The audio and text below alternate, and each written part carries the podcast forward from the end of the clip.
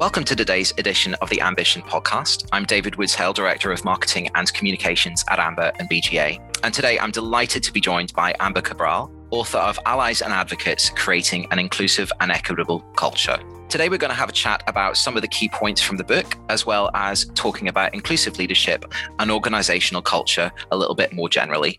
Well, Amber, thank you so much for taking the time to speak to me today um, about your new book, Allies and Advocates. And we'll come to that in a second. But just before we start, I thought it might be quite useful if you could perhaps share a little bit about yourself and your career to date. Sure, absolutely. Um, as you shared, my name is Amber Cabral. I am an inclusion strategist. What that essentially means is that companies call me when they're trying to figure out how to develop an inclusive culture. And what my company does, my company's name is Cabral Co. Um, we're a boutique sized inclusion and diversity consulting firm. And what we essentially do is kind of come in and help um, build strategies, do training, um, provide some supporting resources for mostly corporations, a number of retailers, a little bit of tech, some financial services, but getting folks to the point where they are able to create work environments that people are able to bring the fullness of themselves to. And so that's that's what I do for work now. Previously, I worked at Walmart Stores Inc. doing diversity strategy. Um, I also kind of ran the intern program there for a while, as well as mentoring for the corporation globally. Um, I worked in healthcare uh, before that. Um, but I always had a little bit of a tie to um, the diversity and inclusion space, and so um, it's it's quite natural that I landed in this particular role at this point. Fabulous. And that brings me really nicely to my next question. So, as I mentioned, we're here to talk about your book, Allies and Advocates Creating an Inclusive and Equitable Culture. Can you tell me a little bit about, I suppose, the background to your book, why, why you decided to write it, um, and really what the sort of main themes of the book are? So the book's title gives you everything. Um, the book is called Allies and Advocates. That's what we're going to talk about. And why does that matter? Because folks want to create an inclusive and equitable culture. So um, Wiley is pretty good at that, like making sure that the title tells you what the book is about. Um, if it had been left up to me, we would have had some really nice, whimsical title that maybe wouldn't have been quite so good. But yeah, the book is essentially the combination of a few trainings that I was delivering prior to writing the book. And the way it came about is a woman who ultimately ended up being my acquisitions editor for Wiley reached out to me after going through one of my classes and said, You need to write this. This is fantastic. And I'm like, Oh, okay, great. And so, of course, my little whimsical titles and ideas began. And she's like, No, no, like exactly what you taught is the thing that you should make the book about. And so that's how it came about. Um, so for those of you who want to be authors out there, just know that there are actually people called acquisition editors that are looking for you. And so um, I was discovered by this woman, and um, she was amazing and helped me kind of consolidate what my idea was and build a book out of it. Now, what the book actually does is it provides kind of a base level understanding of a number of the key terms that we hear most commonly in the inclusion space. So you get kind of a baseline understanding of what allyship and advocacy are, but also you get a lot of the things that are around it that are important to making it work. So, like, what's inclusion? What does diversity mean? Where does privilege play a part? You know, so it gives a lot of that and provides you actionable steps. So, language you can use, um, actual tactics that you can employ when you find yourself in a situation where you maybe put your foot in your mouth. It's intended to be a light level, easy to digest guide, but like definitely packed with lots of supporting information. So, as you are living your real life, not just your I'm curled up with a book life, you have some sense of how to actually show up as an ally and an advocate in a world that we know is evolving more and having more conversations about identity that can be difficult for people to navigate. I mean, just picking up on that, I think, you know, given the current climate, people are very aware of of issues surrounding diversity and equality and they they they want to really embrace that sort of culture of inclusivity. I think a lot of people often forget themselves and you know they, they do say things that they don't intend to say and the meaning is sometimes lost and that is an issue for a lot of people and, and something people are very aware of why do you think it's an important time for a book like this to come along and give people practical help in how they can i suppose behave appropriately and inclusively in the workplace yeah, it's interesting because I think that we do think about it as behaving appropriately and inclusively. And what I try to sell in the book, you know, like in addition to the book, but what I try to kind of get across is like, this is a way to be for your life. This isn't a thing that you do for work or when you're out at the park or in public. Like, you should generally be concerned about spaces being inclusive as a whole. And the benefit to that for you as a person, obviously, we're going to have our little self serving motivations, but also your children, your families, the communities you live in, the places you shop. Like, the impact that it's going to have on that. And so, you know, what I'm trying to get across in the book is that inclusion isn't a thing to do, it's a way to be. And if you are really uncomfortable or particularly challenged by the current climate where we are talking about things like privilege and police yeah. brutality and race yeah. and all of those things, like if you're challenged by that stuff, then what you really want is a different experience in your life, not just your workplace or your kid's school. And so you have to think about how do you activate inclusion across the board. And that's really what this book is aiming to do. Absolutely. Loads of things there I'm going to come back to. But firstly, just just for, for, for my sort of information, how would you define the difference between an ally and an advocate? So the really simple difference is that an ally is more focused on the people um, so when you are serving as an ally, what you are trying to do is think about the ways that you experience your life and your privilege and how that may be different from someone else, and thinking about ways you can extend that privilege to that person. And so um, it's about the individual or the group that you are taking an interest in and developing empathy for with advocacy it's about the systems and the processes and the you know the things that are actually creating the obstacles. And so as an advocate what you're trying to do is like challenge the process even if that process works for you or challenge you know the way that things are handled or the you know the way oppression can show up. It's more about the machine so to speak. And so that's really the biggest difference.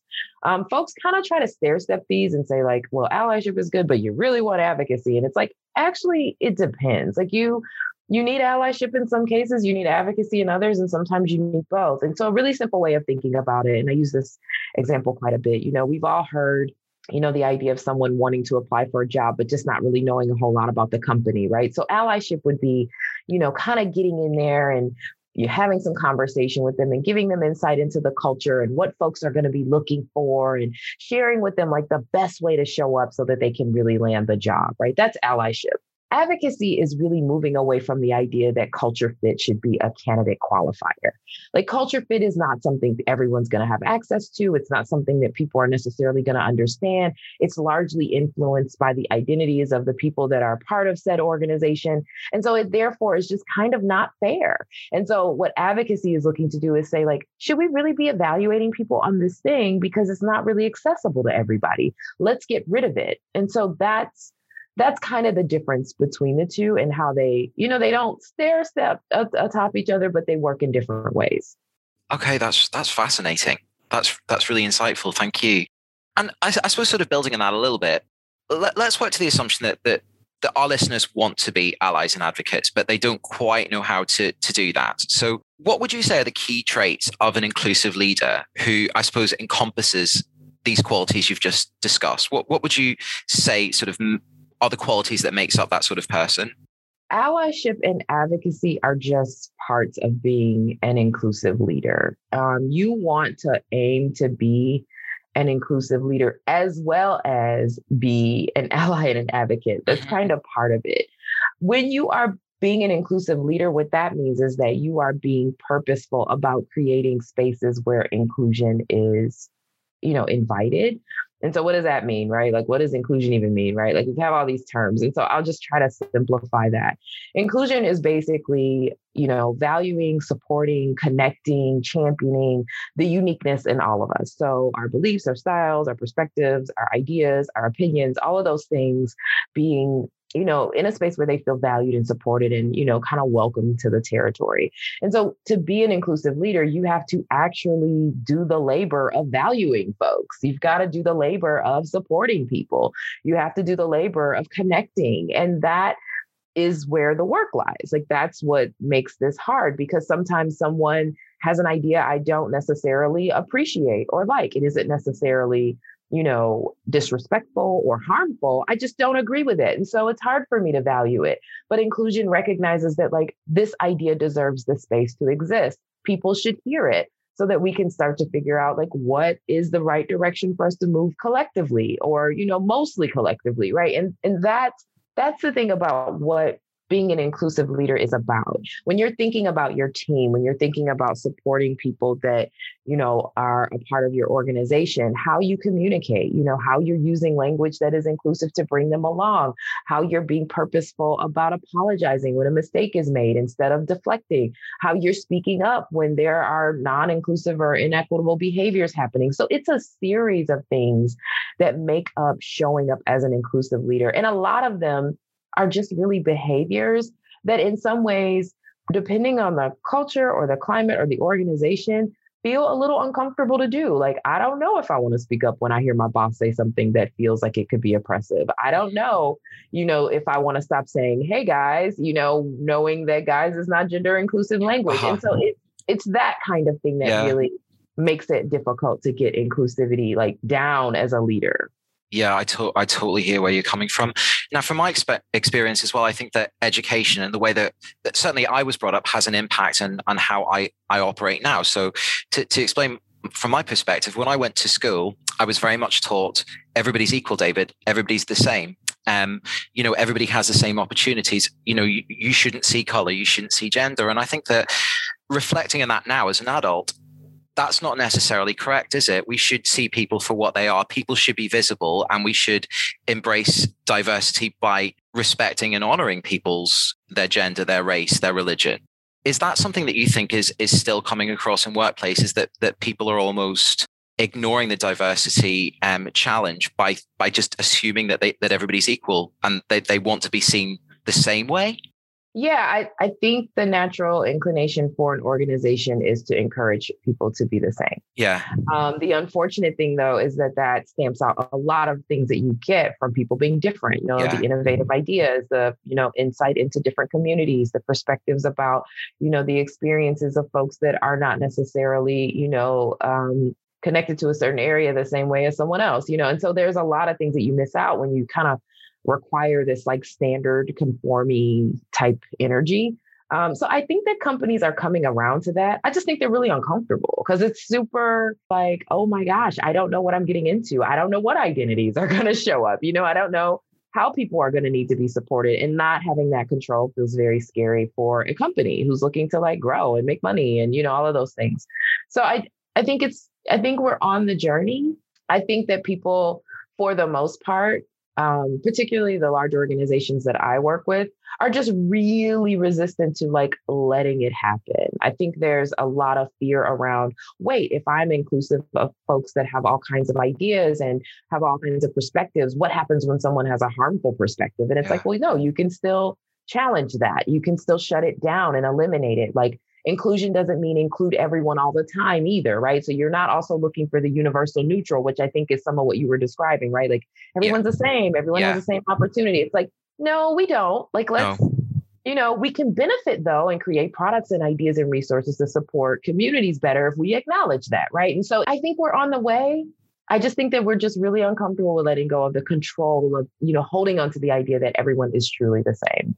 I think the term comfortable and uncomfortable is a great one as well, because personally speaking, I would like to be a little bit uncomfortable. I would like to be constantly checking myself and thinking, right, well, are the things that I'm saying appropriate? Are they having an effect on people that I don't expect them to have?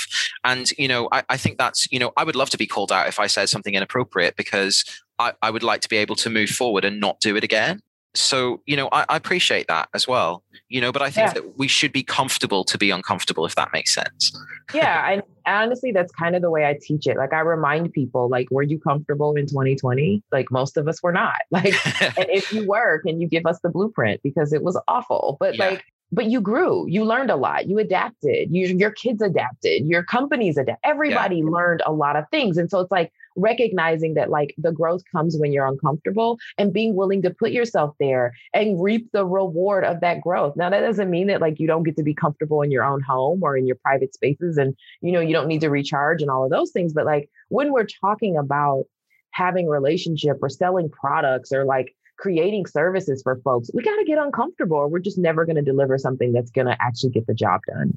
Yeah.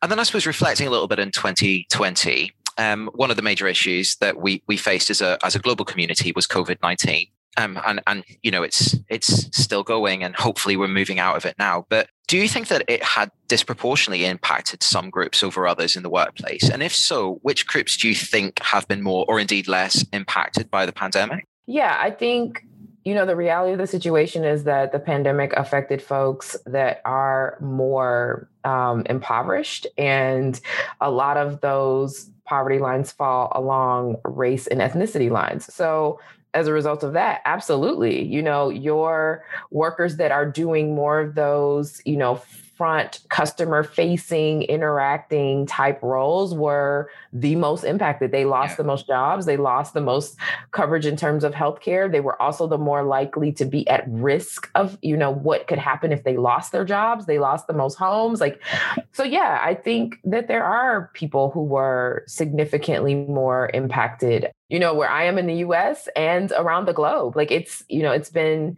and that's kind of the case, right? The, the most at risk people are always those that we kind of see at the bottom, you know, the ones that don't really have access to as many resources. And I think that COVID 19 just amplified that, you know, and, you know, I think we can even see some of that right now with what's going on in, in India it's uh, it's rather heartbreaking actually like to think about yeah. that something can just occur that can really just pull back the wool on folks eyes about you know we like to think you know kind of what you were saying earlier where it's like everyone has the same chance people have the same access people have the same opportunity and then you have a pandemic come around that just really highlights for you like where the lines are in terms of you know who can survive something like this and who cannot literally in some cases yeah absolutely so moving on to something a little bit more optimistic and positive. So say for for instance, an organization is they've used the learnings of the of the past year.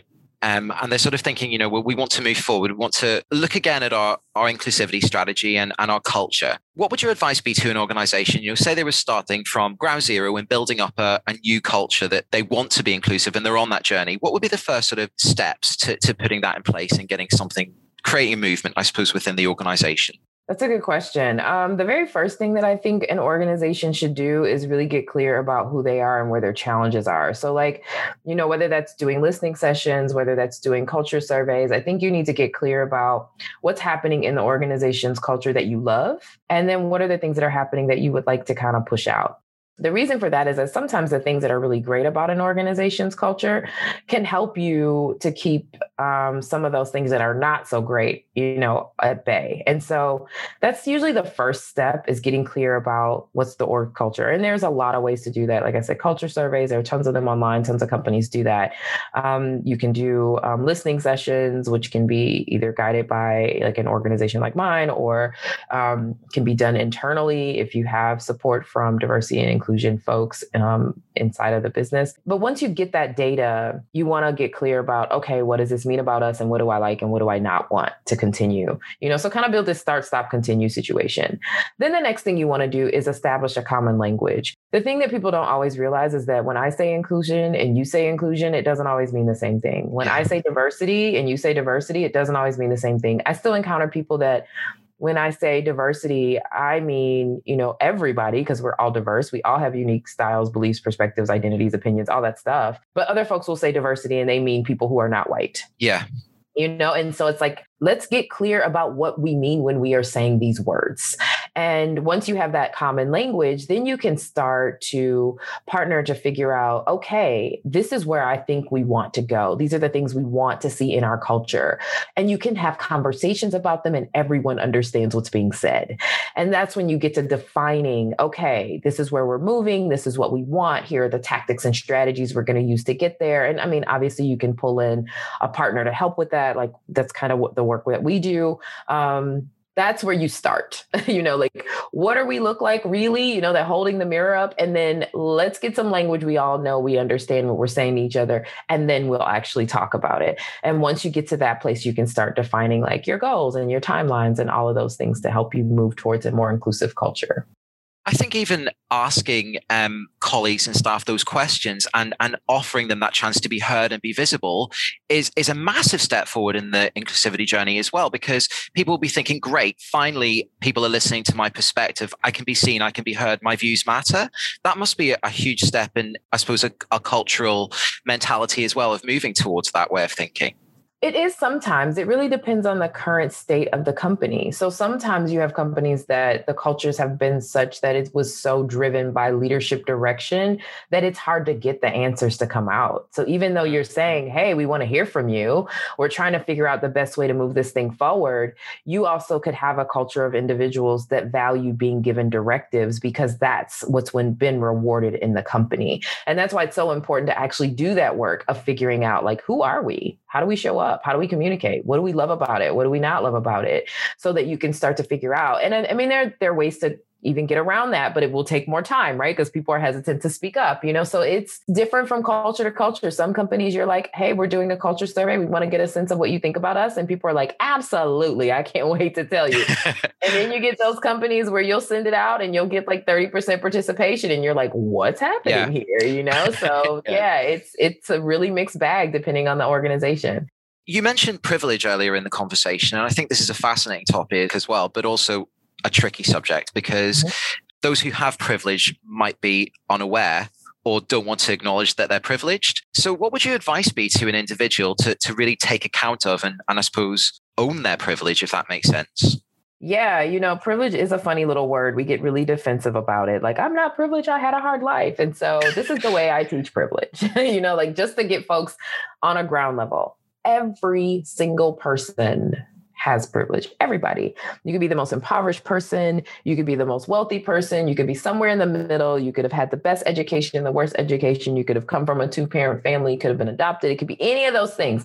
You have some kind of privilege. We all do because what privilege is is access to rights advantages and opportunities. That's really what it is. It doesn't mean that you haven't had a hard life. It doesn't mean that you haven't encountered struggle. It doesn't mean that you don't have things that you need to overcome currently. It just means there is something that is happening in your life and in your world that works to your benefit in some really good circumstances right? So if you are listening to this podcast with your two ears and do not need assistance to do that that is a privilege there are folks that can't do it if you woke up this morning and you had hot clean running water that is a privilege. There are lots of folks on this planet that don't have clean water, let alone clean, hot running water. And so I try to get folks to understand privilege in that sense and also to recognize like, you don't even think about it. Did you think about if your ears were going to work when you listen to this podcast? Did you reconsider if your water was going to be hot when you turned it on this morning? No. And so a lot of times, uh, you know, when we're talking about privilege, people don't notice their privilege. And when it comes up and it's exposed to them, they're defensive about it. Like, but wait, look at all these other things that are not working. And it's important to recognize that with privilege, that's not really what it's about. It's about you understanding that, yes, if you live in white skin, you have privilege. That doesn't mean that your life hasn't been challenging in some other ways. I happen to be a very light complexioned Black woman. That is a privilege. There's a lot of privilege that comes with having fair skin. And so I have to own and, you know, like live my life in that. Does that mean that I haven't had other struggles? No. Does that also mean that I always am the most mindful and aware of my privilege? No, but it does mean that it's there. And here's the thing a lot of the privilege we have, we didn't pick for ourselves. You just ended up with it. You showed up here in this container and it comes with some perks. And so getting clear about that to me, I think really disarms people around like the idea that they already have around privilege and, you know, the, you know, the kind of looking down their nose about it and perhaps helps you get to the place where you can see your own because that's really the critical part of allyship. Allyship isn't, you know, putting yourself in this really uncomfortable, difficult position, you know, to help someone else. What it really is, is looking at the ways that you have privilege and power and looking at how some folks around you don't have that privilege and power and then finding ways to extend it. Well, if you've got privilege, you've probably got an abundance because you didn't even think about it, right? You don't even consider it. And so that's the way I typically teach privilege to people so they can kind of get out of their feelings about like, wait a minute, I'm not privileged, you know, and defensive about it. We all have some. It just, um, you know, it's just a matter of figuring out if it works for you and how and when it works for you so that you can figure out how to use it to support other people. I'm going to hear that it's so profound, but also it's so sensible. And I think when you put it in those terms, that absolutely makes sense to me. And I can see exactly, you know, my own privilege, where I come from and how I can, I suppose, use that, own that, and then, you know, communicate better. So yeah. that's super useful. Thank you. Yeah, of course going back to the idea of allies and advocates just briefly, how do you think that organizations and individuals within them can avoid acting in a, I suppose, a performative way when it comes to being an ally or an advocate? Yeah, performative allyship is tricky because we don't always know we're doing it when it happens. Um, so the thing I often ask people to consider if they're worried about doing something performative is can you identify the impact? So, for example, getting likes, being accepted, having people cheer you on, those are not impactful changes.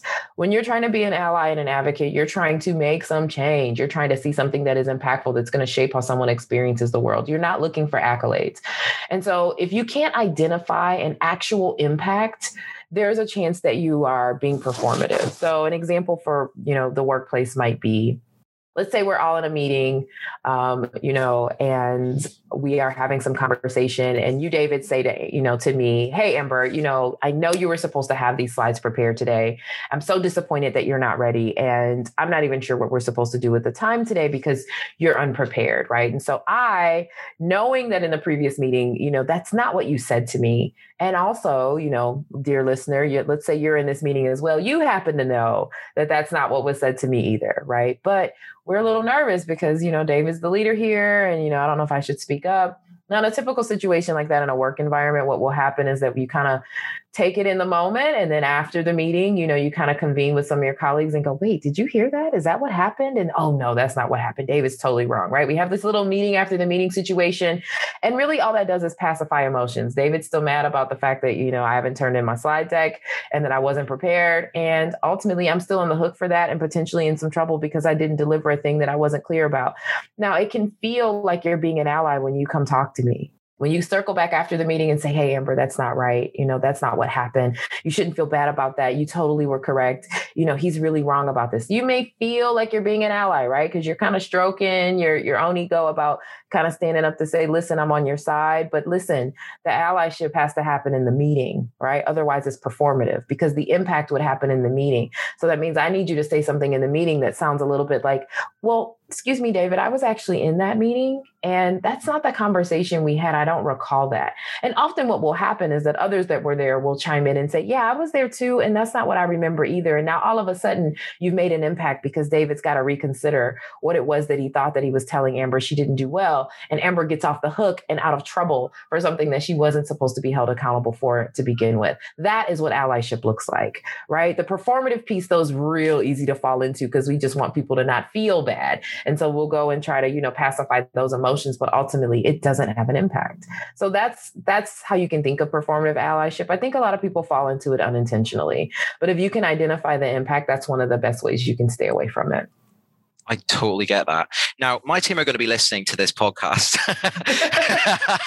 and I think I think they'll probably be very happy to admit that they would absolutely call me out if if that was the case in a real meeting. So I think that brings me really nicely to my next question, which is around safe spaces. So I think as a leader, you would want to create a safe space for your team to be heard, to call you out, to you know to, to have effective conversations where they don't feel that you know they're being judged or they're being you know that people are going to whisper about them after the meeting that that's the sort of culture you want to have so if it starts with the individual what would your advice be to our listeners about creating that sort of safe space where people can be heard? They can say what they need. Disagreements can be voiced openly and in a constructive way as opposed to perhaps passive aggressive or you know something that takes place under the radar or behind people's backs yeah.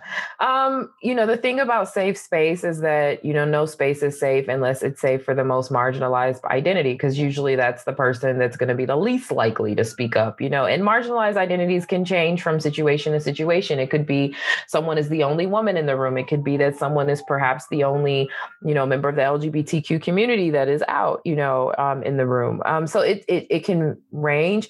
But when you're thinking about creating a safe space, the thing you want to just kind of do is put yourself in the the position where you either ask the person directly or you um, think about it on your own. Um, what would make this space safe for the most marginalized person? Because if you can create that, everybody else is going to be fine. It's that person that you know will hold out that probably has some nuggets that you need um, that that really can create, you know, present a bit of a challenge for you. And so, um, what I try to do with safe spaces is I try to be very pointed about not declaring them safe because lots of spaces are safe for me. Like I take up a lot of room. I'm a big personality. I run a business. I, you know what I mean? Like there's a lot of privilege that I have that I can insert myself into a space. And although I may have my own little personal insecurities for the most part, I can kind of have a bit of influence in that room. But what about the person who can't? And so I try to be really intentional and just kind of ask, like, what would make this a safe space for you? And I even sometimes have done that in a private way, right? Sometimes you have a team dynamic where you can ask it openly and you'll get folks that will chime in. Um, sometimes, though, it's better to maybe send out a survey like, what would create a safe space for you? What would make an impact on the way you experience, you know, our conversations as a collective or as a team?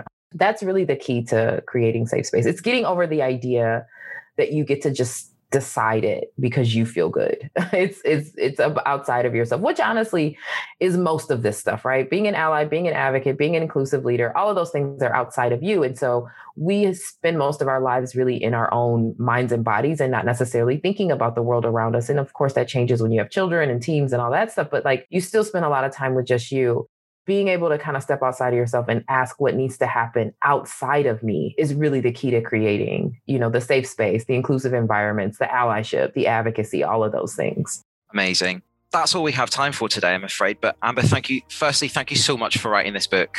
I think it's really important. I think it's really timely, and I think it's it's really useful for people to, to read and, and to, to find out more about. And secondly, thanks for taking the time to speak to me today, for taking a, a complicated issue, making it practical, useful, and fascinating. I've so enjoyed speaking to you today. So thank you for your time. Yeah, same here, David. Thanks so much for having me. This was great. Well, thank you so much again, Amber, for taking the time to speak to us today for the podcast. As I mentioned at the start of the conversation, Amber's book is called Allies and Advocates Creating an Inclusive and Equitable Culture, and it's available from all good book retailers.